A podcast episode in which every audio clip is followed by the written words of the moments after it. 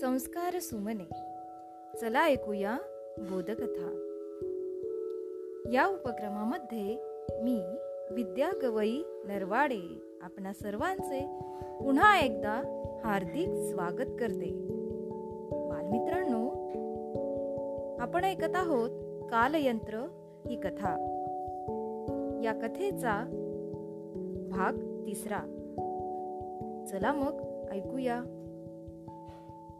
काकांना निश्चितच कसली तरी काळजी वाटते हे अजितने ओळखले. पण त्यांना विचारायचे कसे? काका शांतपणे उठले. कोपऱ्यात बेसिनवर जाऊन त्यांनी हात धुतले आणि ते स्वतःशी म्हणाले आत्ताच्या आत्ता पोलिसांना फोन केला पाहिजे. पोलिसांना फोन? तो कशासाठी? अजित विचार करू लागला. यंत्र तर काकांच्या प्रयोगशाळेत सुरक्षित होते. आणखी काही झाले असते तर काका बोलले असते.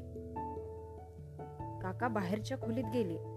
त्यांनी फोन उचलला आणि ते नंबर फिरवणार इतक्यात त्यांच्या लक्षात आले की फोन नादुरुस्त झालाय. फोन नादुरुस्त कसा झाला? रणजित काका हाक मारू लागले.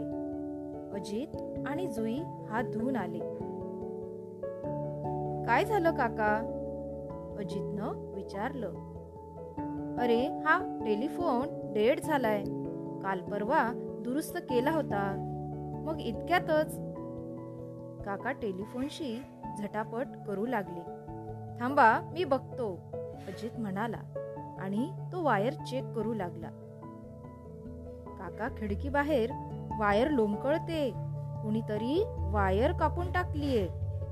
बाप रे पंचायतच आहे. आता काय करायचं?